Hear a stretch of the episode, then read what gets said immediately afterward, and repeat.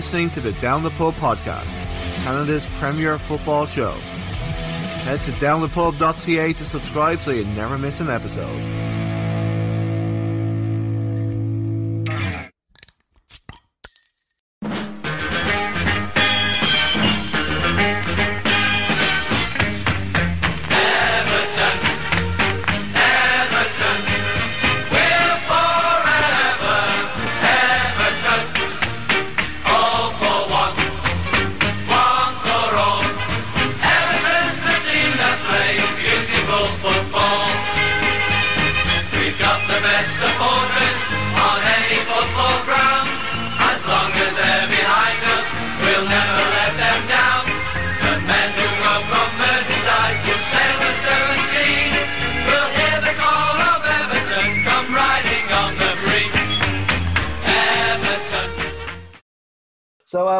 This episode of the Down the Pub podcast. We are joined by a real football icon today. I, I can't believe I'm going to be saying these words, but uh, this man has 359 appearances for Everton and is their most successful captain of all time. We are joined by Kevin Ratcliffe. Thanks for joining the show, man. Uh, how are you doing? You okay? Really good, really good. I really appreciate you doing this. Um, and we're also joined by Everton Nut and founder of Everton Nova Scotia, David Robinson. Welcome to the show, Dave. Thanks for having me on tonight. Oh, really appreciate you hopping on with us. So, um, first question I have for you, Kevin, is you're obviously a hugely successful as the Everton captain, and it also mm-hmm. it almost never happened as the late great Howard Kendall was apparently on the verge of being sacked because he's had a really bad start to the 83-84 mm-hmm. season, I think it was. So, yeah. so, so what changed? Like, what, what, like, uh, was it Andy Gray coming in, or was it just Howard just went into the dressing room one day and yeah. said, "Get your shit together"? It's like everything else. It's all, it's all luck, and um, most probably finding something uh, by chance. Um, you know that you wouldn't have thought of. Um, I actually think it was a combination of a few things. Obviously, uh, the win against Coventry in a, in a League Cup game on a Tuesday night when we've had one of the lowest crowds ever at Goodison Park. Um, I think it was 9,002 people that turned up to watch us play. Wow. Um, and yeah, and that, that's, that's pressure because you're used to playing in front of full houses there. You know, at, at that time, there weren't, you know, many full houses unless it was a derby big games against Man United, Leeds. Um, but they were your big games where you get, you know, your 40,000 plus in um, and 60,000 maybe against Liverpool. Um, so to have 9,000 there it uh, was very difficult to um, to deal with. You know, there's a different type of pressure. Um, and we won that game 2 1. Um, but it, it was turned around in the second half. We introduced a sub, and that sub was Peter Reid and we scored a last minute winner. And the following morning, he promoted Colin Harvey to reserve t- from reserve team coach to first team coach. And then on the Thursday, we signed Andy Gray. So you could say, you know, four four things change it. Obviously, the win against um, uh, Coventry, uh, and then three really three signings uh, in the introduction of Peter Reid into the first team, um, and then obviously Colin coming in as a a coach and Andy signing. And and then I do believe then things actually changed the course uh, of Everton's history. Yeah, he turned out okay, that Peter Reid fella. Uh, he turned out to be not too bad. To be so, uh, so, so, um, you won the so uh, the next season. Then you kind of went on to bigger and better things. You won the uh, FA Cup final. Uh, was there a sense after that that the team was then destined to go on to the use to huge success that he's had? Was there like a sense after that victory that that was we're on the cusp of? They, they always they always, they always say when you've tasted a bit of success, you want a little bit more. So the next step, obviously, after winning the FA Cup at the end of that season, um, we'd had the disappointment of losing the League Cup against Liverpool but won the FA Cup, and then you got you've got a taste for it, and you wanted more. And the next step was, um, you know, league, and obviously, if you could do as well as you could in Europe, and uh, we did that. We, uh, you know, we, we topped both, and like I say, we won the European Cup Winners' Cup and won the league in the following season, and and, and narrowly missed out really on the the FA Cup with losing to Man United. So, you know, we could have won the treble that following year, but it wasn't to be. Yeah, it's, it's crazy that it's just like one little thing. Like I mean, like uh, that that FA Cup final, Uh, I think Kevin uh, Kevin Moran was sent off in that final too, wasn't he? Was that the one? Uh, that, that, that was the yeah the second one yeah against uh, Man United. Obviously, we won the first one against Watford, but the second one against Man United that was a, a big change in the game. Um, Kevin Moran being sent off, um, and that just changed the game a little bit. Frank Stapleton moved from centre forward to centre back and played really well there. Um, but we just won the European Cup Winners' Cup on the Wednesday, and then, you know, expected to play on the Saturday then in, the FA Cup. Um, you know, people will say that it would never happen now. Um, you know, back in the day, the, the one thing you wanted was um, game after game to come thick and fast. You know, you didn't want to rest. If you if you're being rested, you were being dropped. Well, you had um, a squad of like fifteen, didn't you? Back in, back in those days, yeah, were small squads. I, I, think I think one year I think there's 22 players um, got a got a medal. I think that was the 87 side um, because we had a lot of injuries. Um, and yeah, sometimes when I see a team, I'm wondering what positions we all played in. I think mine was the only position that never changed. I don't think they could trust me in any other position. So, uh, yeah, it was. Uh, it was. Yeah, when you do, when I've seen some of the teams away at Birmingham and things like that, and I'm looking at the team and I'm thinking, where did he play that day? I think it was Alan Harper. Um, where did he play? You know, and then I'm looking at Gary. Gary Stevens was right back, uh, centre back with me. I think uh, it was just really, you know, the way that we pulled together.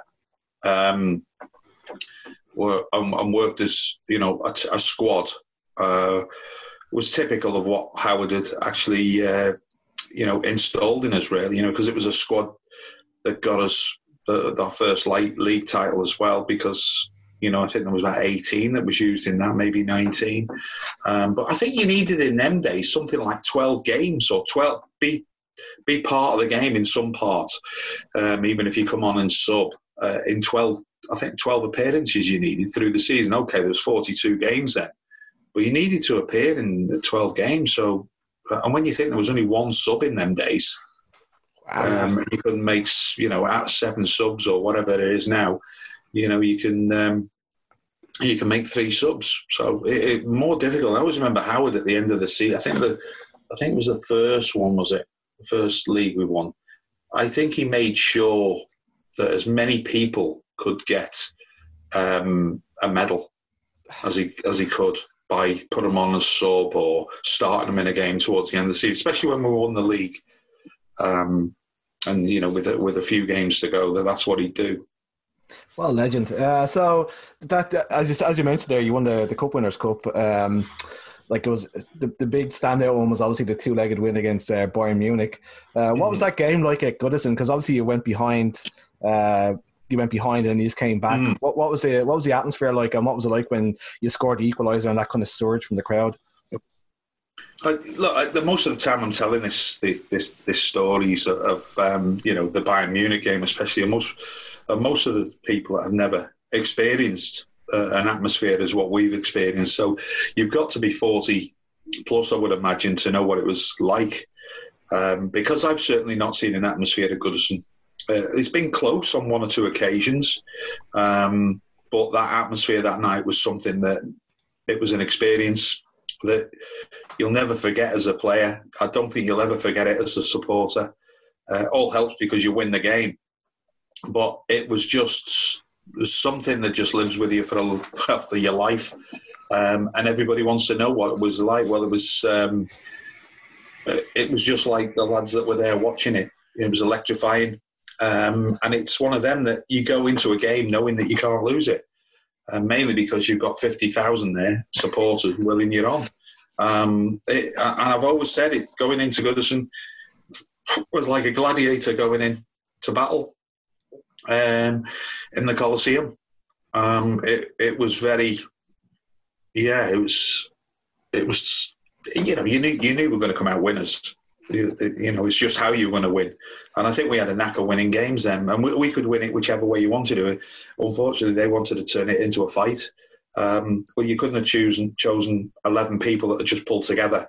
Um, oh, it's that all all for one, one for all type of thing, um, and and that's what we were like. We, we we were like that. If you want to fight us, you fight us. You, you're not going to win you know, we're, we're, we're here to the to the last minute, um, and we're going to go we're going to go toe to toe with you.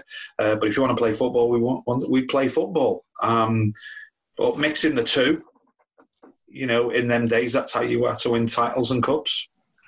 It, also helped. Was it was it Gary Stevens that had those bombs of throw-ins?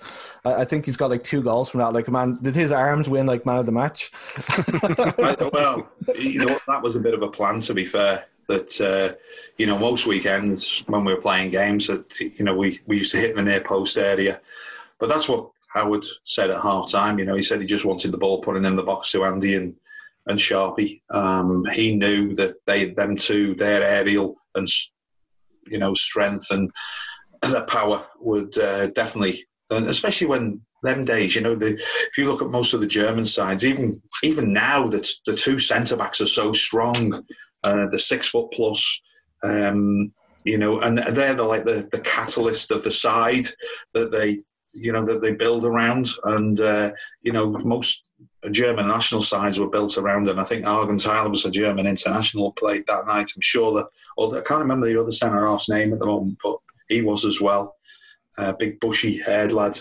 Um, but no, they, they were they were strong. We knew we had to be on the top of our game to to win it and uh, well, we were. It was just just a fantastic game to be involved in. The, the pace of it was unbelievable, and the, the, state of the pitch when you look at it. what I, I, I think, back today. And, yeah, and I think if you see some of the quality that was played in the game, you'd be quite, you know, sort of uh, astonished at times. Uh, but when you got the likes of, you know, Reedy, Brace, and Trevor Sheeds, um, you know, all players that were technically good players. Um, and then they've got Soren Lerby and Lothar Matthäus, who, who, were two great international players, one for Dan- Denmark and the other one's got over 100 caps for, for Germany. He, he turned out okay, didn't he? well, he, he, turned out all right. I don't yeah. think the for two. But, and Anthony, I don't know if you know that that Cup Winners' Cup campaign uh, started off against Dublin. Yeah, UCD. Uh, the first right? game, UCD, yeah, yeah. and it wasn't actually. A, it was a fairly tight game, I think. Was, I don't think it was a runaway game. game. It was a horrible game. We drew out there nil nil, and um, you know this is our first experience of sort of uh, European football, um, and we also knew going towards the end of the game that at one 0 we were winning. That we only they only needed to score one goal to draw it one one to go through. Um, so that brings an extra bit of nervousness uh, to playing a team that you should really beat 10 times out of 10. Um, you know, they, they are called the University of Dublin for a reason, I think. Um, you know, most of them were in university, I think. And uh, yeah, they, they, they proved to be our toughest opponents. And I think they hit the bar with the last five minutes of the game, if I can remember rightly. Fortress Tolka Park. uh, was it Tolka Park yeah. that we play? Yeah, the, uh, they, they had, I think we played the showground, wasn't it? I, I think, I think we played the showground. I, I, th- I, thought they uh, they they loaned out uh, Tolka Park. I thought it was Tolka Park. Sorry, um, but yeah, like I mean, like uh, just looking at the scores, like the results that he's had through that um, through that mm. uh, tournament. Like I mean, you were winning like three 0 four 0 I think you won one five 0 maybe. Um, mm. Just that they were plucky UCD were the ones that gave you like the the tricky yeah, the tricky yeah. games. Crazy. Yeah, they were. You know, I mean, um, I think you know we'd scored more than one goal in every tie except for that one and the Bayern Munich away game. So it was. Um, yeah, it, it was it was nail biting at the end. You know, a bit of nervousness. And I, I, was shouting to Reedy, Reedy was shouting to me, and you know, make sure we're tight. You know, I think we were the only ones on the pitch, me and him, that actually knew that if they scored, they'd go through, um, and that would be egg on your face. I think that might have been quite disastrous for us in one way, um, but I think once again, you know, we found a way of winning, and uh, yeah, we we come through it. Yeah, I'm sure there's still a few lads in Dublin still getting free drinks off the back of that. To be honest, uh, oh, for sure, yeah. Far away there, Dave. Never got home from it. far, away there, Dave. So, Kev, you've uh, you played obviously what 370 plus games for Everton. You know, 490, 492 if you want to be precise. 492. Okay. Yeah. So I don't I know. I think, I think that might be league appearances that you're looking at. Yeah, Wikipedia only has league appearances for some reason. I, I do Yeah. notice that. Yeah, We, we were Yeah. too lazy. To, we were too lazy That to actually look at the Premier facts. league. But if you uh, if you look into uh, cup games, um, I, I'm sure that you know through the years, you know, ten years of playing for Everton Football Club, and you know four of them years we played at Wembley, and I think it takes you six yeah, six games to get through, doesn't it? So you know we get into semi-finals and things like that. But how, Uh, how how does it how does it feel though being like a genuine club legend? I mean, like every time someone picks the greatest Everton team of all Mhm. time, you're in it. You're the most successful captain ever. How does that feel Yeah. to know that of all the players that have played, you're right up there and will be a club legend? Uh, well, it's it's one of them that you, uh, you you look. I think I'm in the top six all time, um, and I'm thinking, well, I'm still alive. So once I die, then I could get into the top three. Um, you, you become a better player once you're dead. Yeah, So Oh, I'm a little bit. I'm a little bit worried. Does people know what something that I don't? yeah, it's uh, yeah, it's it's nice. Uh, you know, I mean, if you're part of a successful team, you've got a chance. But we've had some great players. You know, we've had some great centre backs, um, and some haven't maybe won things, but you know, uh, yeah, I think you get remembered because you win things, um, which is quite right in a, in a way. I think that you know, uh, through your through your career, that uh, I would have been disappointed now playing the game and not won a league title. Um, you know, after you know, it you realise after you've won it how really, really important it is to a lot of other players who haven't won it. You know, yeah, um, so like I say, it's it's one of them that when you've won it and you realise after you've finished and you realise what you've achieved in the game. You know, that there's some people who've been far better players than me that have never won things. Um, which you know you, you, you find it quite hard to believe. You know, there's a lot of players, um, you know, going back sort of 80s and 70s, uh, early 90s maybe, that have never played at Wembley. So, and now it seems to be just a a thing that you can get an opportunity, whatever level you play at, to get a chance to play at Wembley, which is which is a great thing. But I think it was more of an honour, uh, you know, back back way back to actually go and play for Wembley. To, to go and play at Wembley, you had to play in a final yeah. or be an international player. I always, uh, Not, not if you're them, you don't. yeah. but, but that's like, but, but that's like that, that was always like when I was a kid. Like I, grew, I was a kid in the eighties, and that was always like Wembley Stadium was always like the mecca. There was always a place that Mm. you know you wanted to, to hit. And you're right, they've kind of diluted it an awful lot. Yeah. obviously to pay for the bloody thing, but it's definitely not as uh, revered as what it was No. back in the day. No, it isn't. Well, it, it, as soon as you start playing semi-finals, there, you're taking something away, aren't you? Um, and I, I, you know, the biggest disappointment I had as an, an Everton player was losing out to the semi-final um, against West Ham in 1980, I think it was, um, or 81, and we lost. And uh, part of that sadness is that you weren't going to go to Wembley you know, not not not you were going to be playing in an FA Cup final, but actually going to be playing at Wembley. Um, and, and different. there's a massive disappointment, you know, to not go through a semi final. Um, I think the semi final in them days was actually more disappointing than losing. Um, because you got you had the opportunity to play at Wembley. You didn't know then you'd go on to play at Wembley five or six more times. At that point, you, you don't know how things are Well, going to I, I, I. I was actually lucky because I played at Wembley when I was 15. Um, I played for Wales against um, England, uh, the under 15s, against players like Wayne, Wayne Clarke and Andy Ritchie, um, Clive. Um, oh, God, what's his name? Clive. Alan? Clive Allen, there you go. Yeah, Yeah. only a Spurs fan would know that. Um, I'm actually a sports I'm going to load that one over you for a while, I'll have to buy a Uh, pint to keep your mouth shut. yeah. So Clive, yeah, Clive Allen, who was a great player. So um, yeah, I played there when I was 15. I was lucky enough, um, you know, to play there 13 or 14 times in total. Um, I, I didn't think that was bad for not being an Englishman.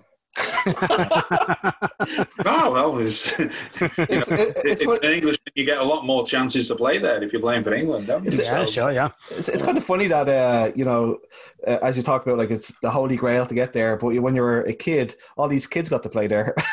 probably with nobody watching. So it's, it's kind of just funny. a load of kids watching you. That's what it's like. You know, tell what a, a schoolboy international was like with all these kids screaming, you know, and they're all saying the same things. And uh, it was a bit. It was a strange atmosphere.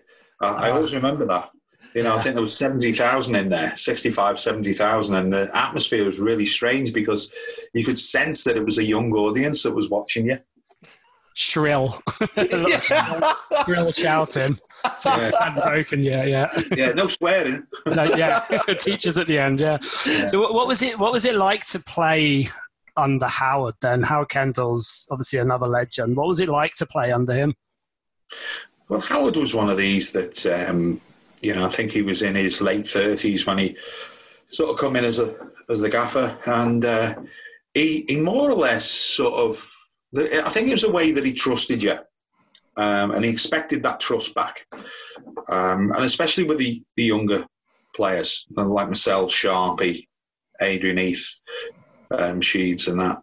Um, Derek and Gary Stevens, Trevor Steven.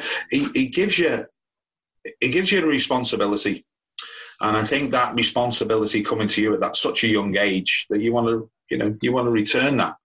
Um, and, and, he had a great way of man managing players.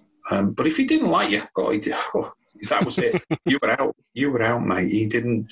He didn't sort of hang around, and I think he proved that with the likes of uh, Mickey Thomas, Alan Bailey, um, Jim McDonagh.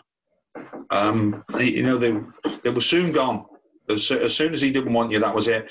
He, he got you away and got you out. So he had a ruthless streak about him as well. I guess you would need that to be a top top manager, though. I think so. I think so. Yeah, yeah. definitely. Yeah, yeah. But the the thing was, he he he wanted to install things into us, um, and obviously he didn't want sort of players around that were going to be disruptive. Or no, I'm not saying that these lads were disruptive, but what happens is sometimes that if you, I, I always remember the saying, that if you get one bad apple in a in a basket of fruit, it soon spreads. So he didn't like that bad apple to spread. Uh, mm-hmm. Through the team, so um, it's just good management. You see when to bring in players, when to get rid of players. Is that is that story true about him telling Bobby Robson to fuck off over you?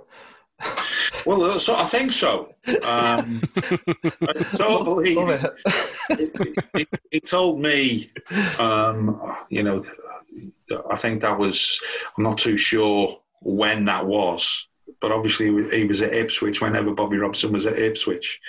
Um, uh, apparently they'd come in for us. I didn't know anything about it until uh, I think I read about it. Um, wow. So, yeah, uh, that, that, was the thing there. You didn't know too much about it because, you know, the, the agents were, they were not really coming into the game um, until around about sort of late 80s. Um, so, really, the only way that you knew about things is, you know, the manager or a coach or somebody else approaching you through the back door to to actually see if you wanted to go or not. It's probably, probably worked out for the best on telling to fuck off. You, you probably, Ipswich kind of went down a little bit, and you kind of your trajectory was that way. So, could, have, could have done that with Ipswich. It could have been the, yeah, could have been a deciding factor. Ipswich could be a powerhouse of Europe now if it wasn't. yeah, yeah and we could have won everything. oh yeah. So what what was the? Um, I mean, you just talked about the agents there, but what was the culture like, but on and off the pitch compared to uh, how football is nowadays? Yeah. Uh, and what do you mean? What do you mean? Well, obviously, social media is a massive thing, isn't it? Yeah. Um, you can't do anything. You can't go anywhere. Um, yeah, I mean, I mean, I think I think late eighties was just the first introduction for car phones. so there was no mobiles. Yeah. Uh, it was all car phones. Um, but then them car phones were, were quite expensive as well. You know, they did um, sort of run up huge bills, I think. They weren't cheap to use. Um, you know, even for, for, for footballers, I mean, we went on great wages uh, towards what they are now. Um, you know, I always say that we were on uh, maybe a week what the normal person would take a month to earn. So um, when you're looking at in reality, the person these days are earning in a yeah. week what a lot of people would take five, six, seven years to earn. Yeah. And it's just a little bit of, well, not a little bit of difference, is it? It's, it's a lot of difference.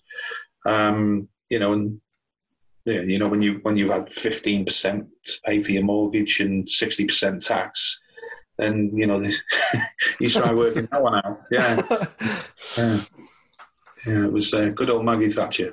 Yeah, we'll come back on to that later. Actually, so so like obviously with you winning the league twice in in the eighties. Uh, mm. obviously with Heysel and all that stuff, you didn't get to play in Europe. Do you ever feel like you, like, uh, I mean, in European Cup, sorry, uh, do you ever feel cheated that, that that team never got to play against the elites like Real Madrid, Barcelona is, and stuff like that? Yeah, I think we missed out um, on a lot, really. Uh, and if you look at that period, then, uh, you know, after that, you know, when we got back into Europe, I think it was just sort of like 90s, wasn't it? Yeah. Was it?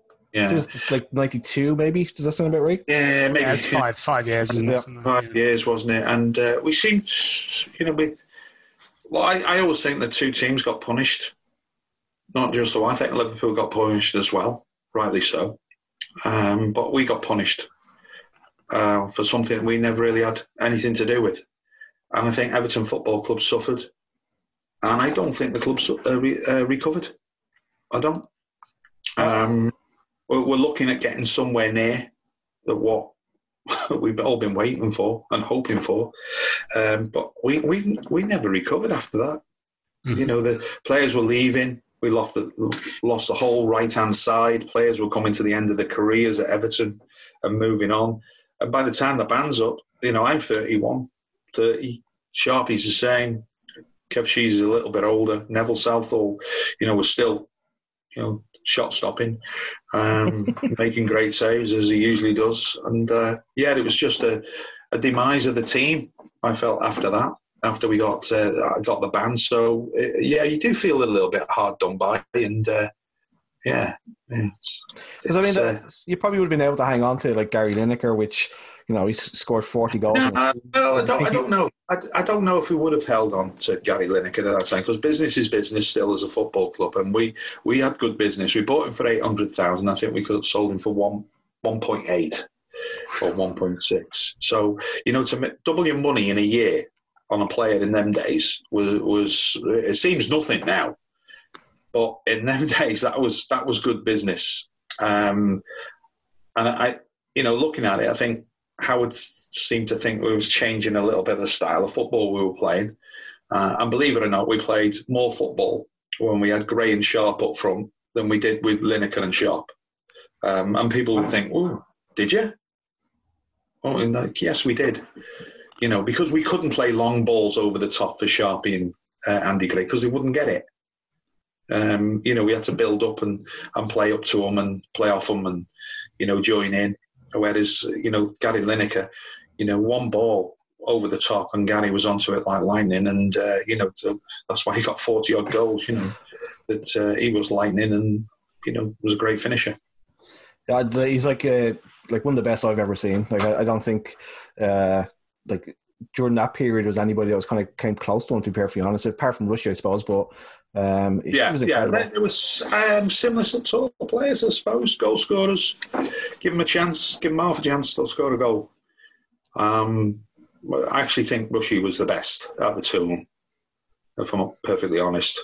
Um, and I think his goal record is just unbelievable. Um, you know, for the amount of games he's played, the amount of goals he scored, and when you think that he only out of them, I think 346 goals he scored.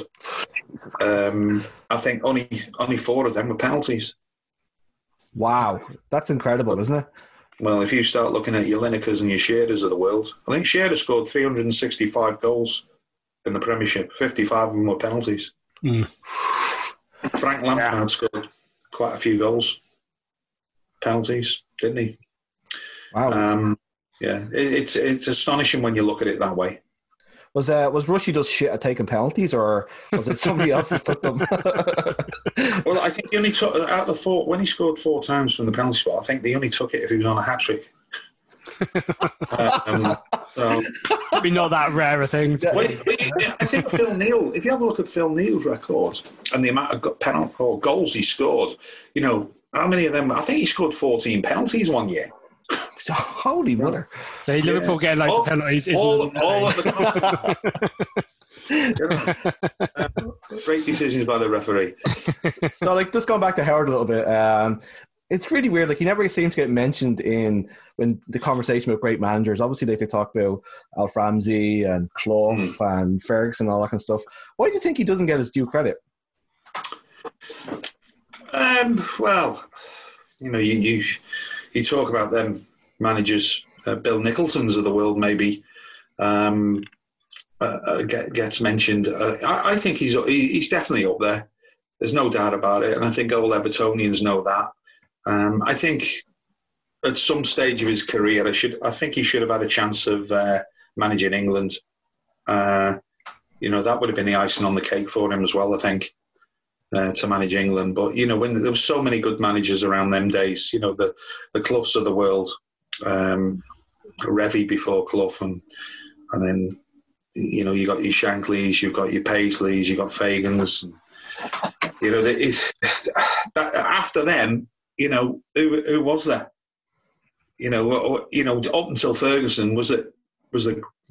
I would say Busby maybe for Man United, but other than that, um, yeah, not some not so great. Yeah, for me, for me, he's definitely up there. I definitely think so too, because I mean, like he, he was at a kind of less glamorous club than an awful lot of those people you talked. I think he was admired within the industry, and the the industry of the managers' industry. I'm on about as well. Uh, I think they had um, great ad- admiration for him and realised what he'd done, the type of football he was playing. But it wasn't just that, you know, it was his training methods. They were fantastic. You know, he was he was ahead of the game in the way that he used to train us. Um, it wasn't all about run, run, and run. It, it was all about running with the ball. Um, games with the ball, you know, it, all sorts. He, he, was really, really sort of forward thinking, and um, yeah, uh, it, it, was great to work with him. That's all. It was great to work with the fella. And he did well at Bilbao as well. He, when he went to to Spain, I, I know in uh, Atletico Bilbao they love him still. He may not have like won leagues with them, but he managed abroad and he, he did hmm. fairly well. And I think he's yeah, quite revered out there. You, have got to be Basque to actually play for yeah. for Bill then you're limited to what you can actually pick. Yeah. So it, yeah, he loved his time there, um, and they, you know, they they loved him as well. Mm-hmm. So it was uh, he was a great, um, you know, he was, like I say, he was a good coach. He was a good coach, and I think that proved that. How could he go? Do you know when you go into a team that's, I wouldn't say a, a top team, um, but competing with the best, um, you know, Barcelona's and Real Madrid's and Sociedad's at the time um, you know, he, he, was he was definitely well admired over there. Well, I was going to ask as well. You mentioned earlier about uh, Thatcher, and, and one of the things about the Everton team then is is now they're like half of them are uh, social media uh, legends for their politics and all that. Do you think was it like that at the time, or and how much of that was part of growing up in Liverpool in the eighties, or being part of Liverpool and the city in the eighties? I don't think that uh, many of us were into our politics then uh, or now. There's not too much. I know. I know that we're making a right old uh, farce of everything that's going on at the moment, and uh, I'm not too pleased with anything. But who, who would want to deal with this situation as a prime minister? And I'm not quite sure, but I think he's just showing what a buffoon he is.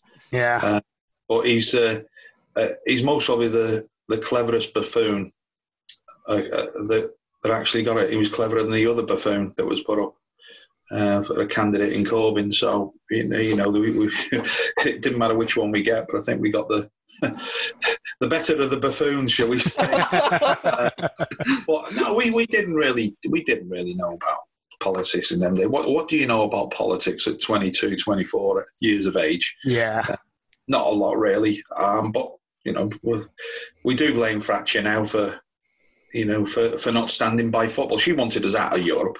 There's no doubt about it. That oh, for sure. Yeah. Too, too, many hooligans. There's too much problems going on, and obviously then we had the miners' strike and this, that, and the other. So it was all coming to a head, really, wasn't it? More pressure on her, um, and and she was glad that the ban. I think was one less headache for her. Um, yeah. But you know, I just think it brought the city together, and you know, and especially when you got two teams, um, you know, that are doing well, and you've got a music industry that was doing really well. Um, be interesting to know how many uh, number ones that you know in the pop industry that uh, that come out of Liverpool in in that era. So because uh, it's a it's a great era for music. Oh sure, yeah, because it, well, it's, it's funds creativity. You know, when you go through hard times, I think it really does fuel creativity, mm. and Liverpool was a great example of that. I think. So yeah, yeah. we wouldn't have had the Anfield rap without it. oh, would we not? Maybe it was worth it then. yeah. I, so, would have, I would have needed paying a lot of money to do that.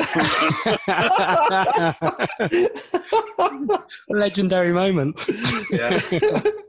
So, uh, you, you in, yeah, well, we're, we're, and and now obviously some of the songs from the '80s for Everton have gone back to number one. What did you make of all that? You know the spirit of the yeah, blues. I mean, and uh, I mean, it's uh, it was good. I mean, we're, we're on a high at the moment, aren't we? I mean, we're yeah. we're taking everything that we can. Um, and a, you know, hopefully we don't get too carried away. I still think we're away from being, you know, um, a top four side. Um, I, I, I, said if we can get in the top six, you see, it'll be a big, big bonus. But we've actually sort of maybe doing this better than what we anticipated. Um, and now we're in a position where we're thinking, can't wait to see a few more signings of Carlo Ancelotti. Um, so, you know, January transfer window, that'll be interesting already because yeah. the quality that he's bringing in is, is far better than what we've been bringing in over the last uh, few years. So, you know, when you think he spent somewhere in the region of 70 million, something like that, on three players, maybe a bit less. Yeah, I think it's about uh, 60, yes. But for yeah. the quality of the player, and we spent for 45 million on one player, uh, 34 on another, and 28 on other players. And, you know, when you think the quality that we've got from reasonable money, I would say, mm-hmm. reasonable money. So I, have been, I've been really, really sort of surprised that the three lads that have come in have made that much difference. And but they certainly have. They, I mean, it's been fantastic to see. Um, but it just shows you when you've got a a top top manager inside. And and by the by the way, it's been a long time coming that we've you know been you know able to attract somebody like uh, Ancelotti mm-hmm. um, because it just shows when you're spending that amount of money, you've got to have a top class manager spending it. You can't be having you know managers that have never spent that type of money before or, or you know, whoever's been spending it anyway, because it's just, uh, you know, these managers these days don't go and watch players. Um, I mean, if you look at like, yeah, Ancelotti's seen these players play. Uh, yeah, they played under him before. Yeah, yeah. Well, the only one I think he hasn't had maybe a hand. Doucouré is maybe no. I, I think it'll be the other other lad, Godfrey. It's come from Norwich. Oh yeah. Oh yeah. Yeah. Who did so, very well in the derby, by the way. Well, he did. He did well in the second half. He didn't do well first half. He was. He was. He was lucky. He never got caught out a few times, um, because you could see that he wasn't used to that position because he was more or less playing as a centre back, as a as three centre backs, and there was a big gap down that side. But I was just praying that first half will come to an end, and then you know Ancelotti can have a little chat with him and and sort of get him to settle down and just bring him over. It's only only a positional play you know, that uh, was causing him, himself a problem. But uh, look, we competed as better than I've ever seen us compete in a derby, mm-hmm. um, and I think the football that we played was was as good as I've seen in the in, in many a year. Um, I, I, think just the tempo of the game, the way that we're playing at the moment, is a lot sharper than what the, we've so we've seen glimpses of it in the past. I think we've seen glimpses of it last year when he was there. But I think he picked teams last year to highlight the problem. And we all knew then that the problem was midfield. And he's addressed that situation through the summer um, and the lockdown. And you can see the difference. you know, we've still other than these three players that have come in, the rest of the team have still been there. They're still there. It's, so crazy. It's I mean, just amazing how three players can make it. Uh, oh yeah, difference. You, you, look at like what like like obviously Ronald Koeman's at Barcelona now, but you look at what he spent and who he spent it on. Like you're totally right in what you say. Like I mean, like that Ancelotti knew where to put the money. Um, I feel like yeah, but I, will I'll go back to uh, Ronald Koeman. I actually think Ronald Koeman, if he was in charge at the start of last year, I think we would have been in a better position uh, than when Marco Silva was there. Um, I think you know, Ron Koeman had a rough start of the season with the. I think we played five out of the top six teams. Yeah. In the first six games. Um, so, you know, it was always going to be a tough start, and I don't think we really recovered. Um, but the big thing with Ron Koeman was it was never really about Everton; it was always about himself, uh, and I think that was evident when they were losing. That uh, you know, he, he wasn't looking at himself; he was looking at the, the team. You've got to look at yourself as well. Mm-hmm. I think Ancelotti seems to. He's, he's obviously very successful, but he seems quite humble as well, and he embeds himself in the city quite well. I, I think what he, he's bought into the fans as well, hasn't he? Yeah. He loves the area. Apparently, I mean, he did a, a didn't he do um, an interview with New York Times, and all he wanted to do was talk about Crosby. Yeah. well, I'm not being funny, Cal, but I can think of a lot more places to go talk. Because he just walks around the city.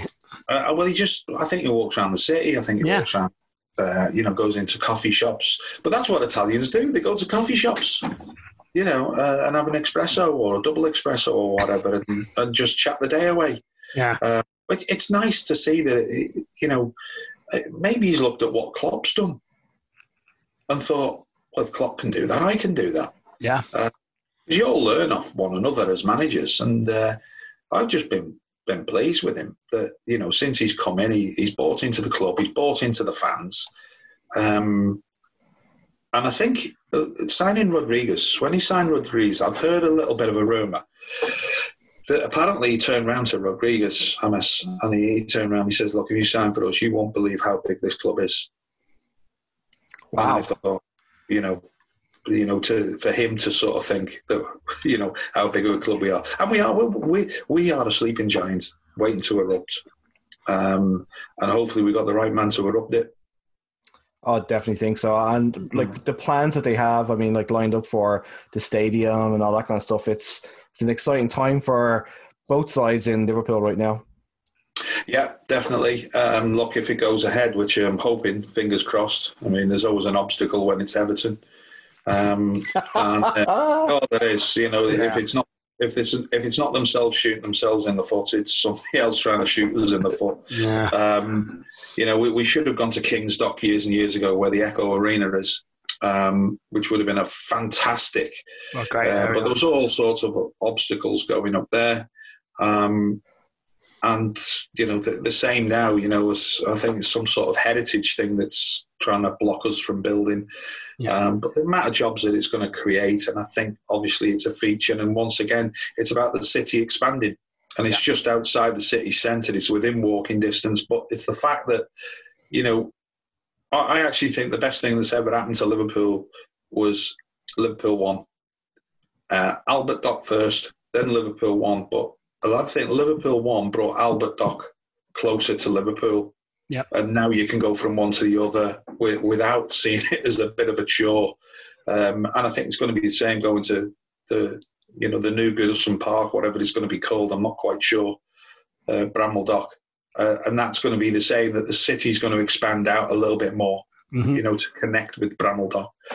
Um, uh, it, it's it's going to be fantastic, and I've seen the plans. I've seen everything put together. Seen a uh, a DVD uh, thing of it, and it, it looks spectacular. It oh, looks really spectacular. Yeah. Are we going to see a uh, Ratcliffe stand? I'm not saying you're going to die. yeah. I was coming to that. Don't you start now. Uh, don't want to. I don't want to be around when that happens. I'll be. I'll be happy with a, a chair named after me. Good enough. It, it's going to be interesting what they do with that. Yeah, it'll be, it'll be, so, yeah. So, what about when you went into management, Kev? You, you managed, uh, I think it was Chester, then you managed Shrewsbury. Is that? I think those are the, the clubs. Yeah, yeah. I did it. I did eight and a half years as a manager. Yeah, uh, and coach, and uh, I really enjoyed it. Um, I had five and a half years at Chester. I, I, thoroughly enjoyed that. I know we had complications towards the end, um, but other than that, it was a great little club to be involved in. Um, and I, I, think we punched above our weight for a number of years, um, but we enjoyed it. Um, Shrewsbury was a di- different kettle of fish. Um, you, you going into a place, and we did not too bad, but it's just about changing. I think uh, managers uh, not being, um, how can I say, um, in a strong position as they used to be. Uh, it was just the tide was turning, um, everything was turning. You know that um, I, we, when we used to get fined as a player, Howard used to fine you like fifty quid, hundred quid, whatever it was, but it had to be cash that you give Howard, and he'd keep that to either take us out, or if we were away on a tour, we'd have extra pocket money. Um, so you started you, you, you started feeling it that if you were fined a hundred quid, you know, you paid your hundred quid, but you, would feel a pinch if yeah. you know what I mean. That you couldn't go out that weekend, or you know, something like that, or you couldn't buy a sofa or or, or a washing machine or what it was. You'd oh, we'll wait until the week after. I actually thought then, sort of uh, early nineties, that the credit changed. So when you find somebody they could still go out and have that meal. They could still go out and buy that um, sort of washing machine or sofa, whatever it was. Um, and it didn't hurt them as much, fine. And, uh, and the other thing was, they would argue to the hilt that they were right, you were wrong, and you damn right they were they were wrong. You know, and then the F, the PFA had come in, uh, and being from a background of you know, how I've been on that other side, is that I always thought when you were a player, the one thing you wanted to do was get one over on the manager. but if you got caught out, you don't up to it. Yeah. And you'd hold your hand up and said, Oh, the manager's caught me out now, you know, blah, blah. These guys wouldn't. Yeah. Know, they don't. They, will argue till they're blue in the face. They'll get the PFA involved, and the PFA back too many uh, players sometimes. They don't look at the whole issue, the club's issue as well. Um, so I was I was losing a little bit of sort of heart in that. Um, and the youngsters coming through were looking at the older pros there and wondering why they got an extra day off. And I said, well, they've played 500 league games and you've only played 20. So you need to come back in the afternoons or on the day off to actually work on why you want to get to 500 games. But they couldn't understand that. It was it was a shame really because I had some good kids at Shrewsbury um, and some good kids coming through. Um, Joe Hart was coming through as a 15 year old lad called Davey. Dave. Um, I played for Wales. Oh God, I worked with him the other week. but this is going out in Canada, so hopefully you won't see yeah, it. Uh, I'll, uh, I'll edit that bit out. Good old Dave. yeah, yeah, Dave, he went to Luton and Wolves and, and, and that, so he, he had a good career out of the game. And then there was two lads there that before I left, we turned down just under a million pound for them, which was really good money. Uh, we sold one cent a half for 500 grand. So we went while I was there in the three years that I was, uh, we went in one year, we went from 600 grand in debt to 700 grand in credit. Um, and that was the year we beat Everton in the cup. Yeah, I was just going to ask about that. How, how, how did that feel? I thought, I thought you weren't going to get to it. You've been tippy toeing around for the last one. know, yeah. that, that must have felt strange for you. I mean, you're a professional, so you wanted to win, but. Yeah, I mean, the, you know, the, the weird one, really. I've always said this, you know, the, you know, people say, what did you th- feel like at the end? Well, I said, well, you know, the only thing is, that I thought, well, we're never going to win it. We're never going to win the cup, but you know we've got a great chance against this side, and that's that was my team talk. The, the we played them in the pre-season, and we'd lost two 0 um, in a pre-season game. Pitch was perfect. It was flat. Um, and my two centre forwards, Luke Rodgers and Nigel Jemson, caused their two centre backs. I think it was David Weir and Alan Stubbs, all sorts of problems. Um, and I'd added to the team as well. So I'd got uh, Ian Woning, um, Mark Atkins was already there. I called um, Sam Aiston, who had a, a, load of pace. And uh, it, it just, on the day, I seen the team, and I thought it was one of the weakest Everton sides I'd seen. Um, I don't think Dave was playing, you know, sort of. Uh, he, he, wasn't disrespecting us, put us that way. I think he put a strong side out. But I was more, Rooney's first cup game, I think, and I was more worried about Radzinski playing up front than Rooney um, because I was worried about the pace behind us uh, rather than you know him dropping off because all of a sudden that pitch that was lovely and flat in the summer was a uh, Cowes Field. Mm-hmm. Um, and that was my biggest downfall, the Cow Cowes Field. I think the, the, the Cowes Fields and everything was you know, typical if you don't look after the pitch, and that's what it wasn't. It wasn't looked after properly. Um, I, I, remember playing one game, uh, and I went in on the Monday, and the divots weren't put back. After a, a muddy game on the Saturday, it wasn't put back. Um, and on the Tuesday, I went down. I went into the groundsman's and said, "When are you going to do this pitch then?" He said, "Ah," he says, "We'll do it by the by Saturday." I said, "But it's Tuesday afternoon now. You know, surely it should be done after the, after the game." Yeah. I said because I know because I play golf, and I said when you take a divot out, if you don't replace that, I said it dies within 24 hours. Um, and we just had a, I thought a groundsman that didn't really care too much about the pitch really, and it was, uh, you know, yeah, de- I, I, thought it was well, it was detrimental to the way that I wanted to play football anyway. Yeah. Um, subsequently, after that Everton game, we never won a game in the in the cup, in the in the league, sorry, and got relegated. Ah, wow, mm. that's yeah. great. So, so there, there was obviously a rumor when you were at um, Chester City, I think it was, where you paid five grand out of your own pocket for a water bill. Is is that true? Oh, well, that, that was a pre-season game against Tranmere, and uh, we were going through a bit of financial problems. The chairman was never about when there was money being asked to build. um, uh, I did hear something.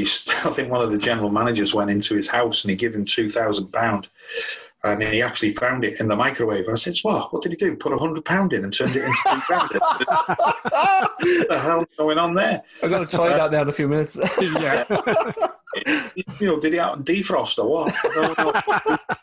it, he was an absolute, yeah. I mean, I got on all right with him, but financially, um, and the game wasn't going to go ahead. So um, I said to Jill, the secretary, I said to her, I said, look, I said. Uh, I'm going to go to the bank. I'm going to get five grand so the game can go ahead. Because if, if you get the water turned off, then obviously you can't use the toilets. There's no um, sort of showers. So, the, you know, health and safety shut you down straight away. So I said, I'll go down, I'll get five grand. But I'm telling you now, Jill, as soon as the game's finished, I'll take five grand out. And I said, it's costing me 70, 70 quid to actually get this out of the bank in one hit.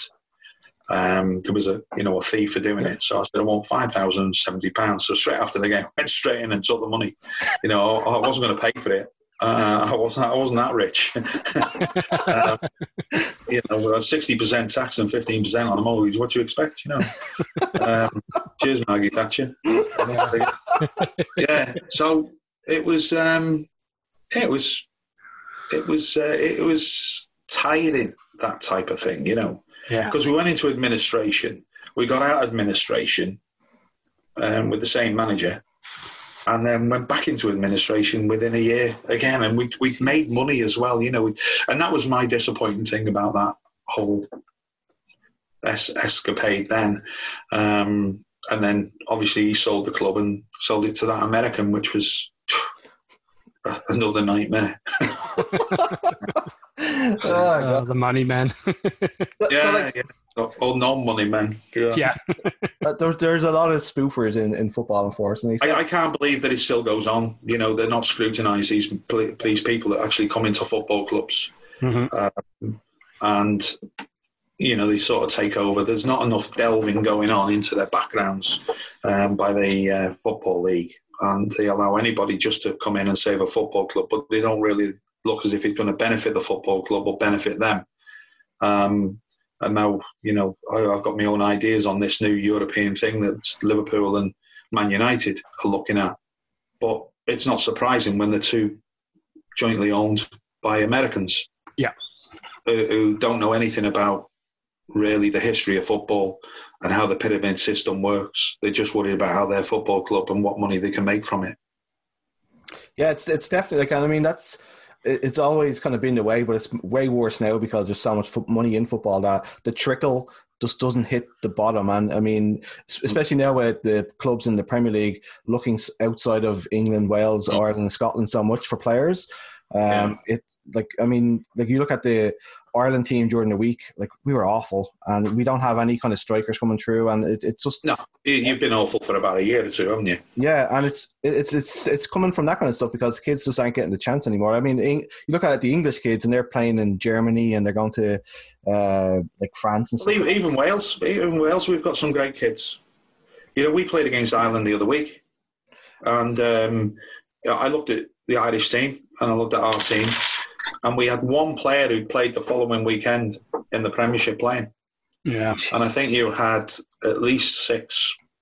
Um, and then I looked at your midfield, and I looked at our midfield, and I'm thinking, "Ooh, you, you should be too strong for us." But we just had a system of play, um, and the the energy of the young kids just, you know, blew blew the Republic away. Even though it was, I think we we sneaked it in the end, didn't we? Was it a draw? Draw. Yeah, it was a, it was a draw. Yeah, we just just finished up the show. We normally just do like a quick uh, quick fire thing. So yeah, yeah. Um, if you're going to play in a, a five side tournament from the players you've played with, who would be on your team? I think I'd struggle for the goalkeeper.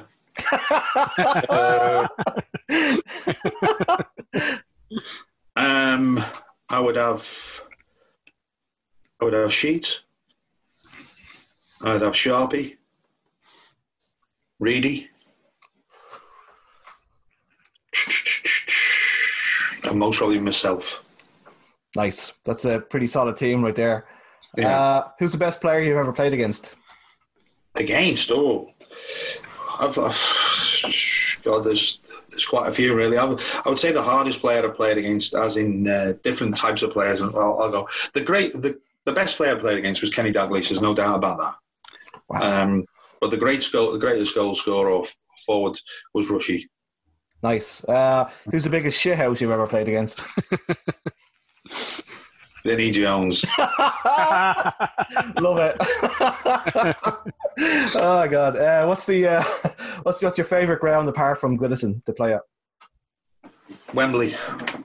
Uh, what's the worst ground you ever played at? Liverpool. I love it, love it, love it, love it. Love it. Um, God, it'd have to be somewhere like the baseball ground. um, it, uh, the baseball ground in February, um, or Stoke City's ground um, in February, because uh, Stoke, for some reason, it stunk the, the, the soil, the mud. Oh Jesus uh, Christ! Yeah, oh, it stunk. Oh, it was, it, days and days, but you know, I don't know. I don't know if that was a player I was marking or it was just. or Gary, it was the. Get, it wasn't Gary Lineker playing beside you, was it? no, no, no. So, Kevin, thank you so much. I've never done that, by the way. no. Should have that in a quick fire round. I know. Yeah. I'm thinking when he's rubbing himself on the grass, where's that going? he's like a fucking dog. Dragging his arse across the carpet. Uh, so, thank you so much for hanging out with us, man. I, I, I really oh. appreciate your time. It's been fantastic. And um, hopefully you'll have a great season, come second to Tottenham in the league, and uh, take oh, care of yourself. Yeah. Who knows? You've got Bale back now. You see what he did last week for us, right? So go to hell. I've been watching him for the last four years. He's not the same player. Oh, he, his mind is just switched off. It's uh, yeah. it's going to take too much golf. Too much golf, yeah. Yep. Thanks a million. Have a All right, cheers, lads. Thank thanks, you. Kev, thanks. Yes, thanks, Kev, thanks. Have a good one. You've been listening to the Down the Pub podcast, recorded in Halifax, Nova Scotia. Head to downthepub.ca to subscribe so you never miss an episode. Until next time, cheers.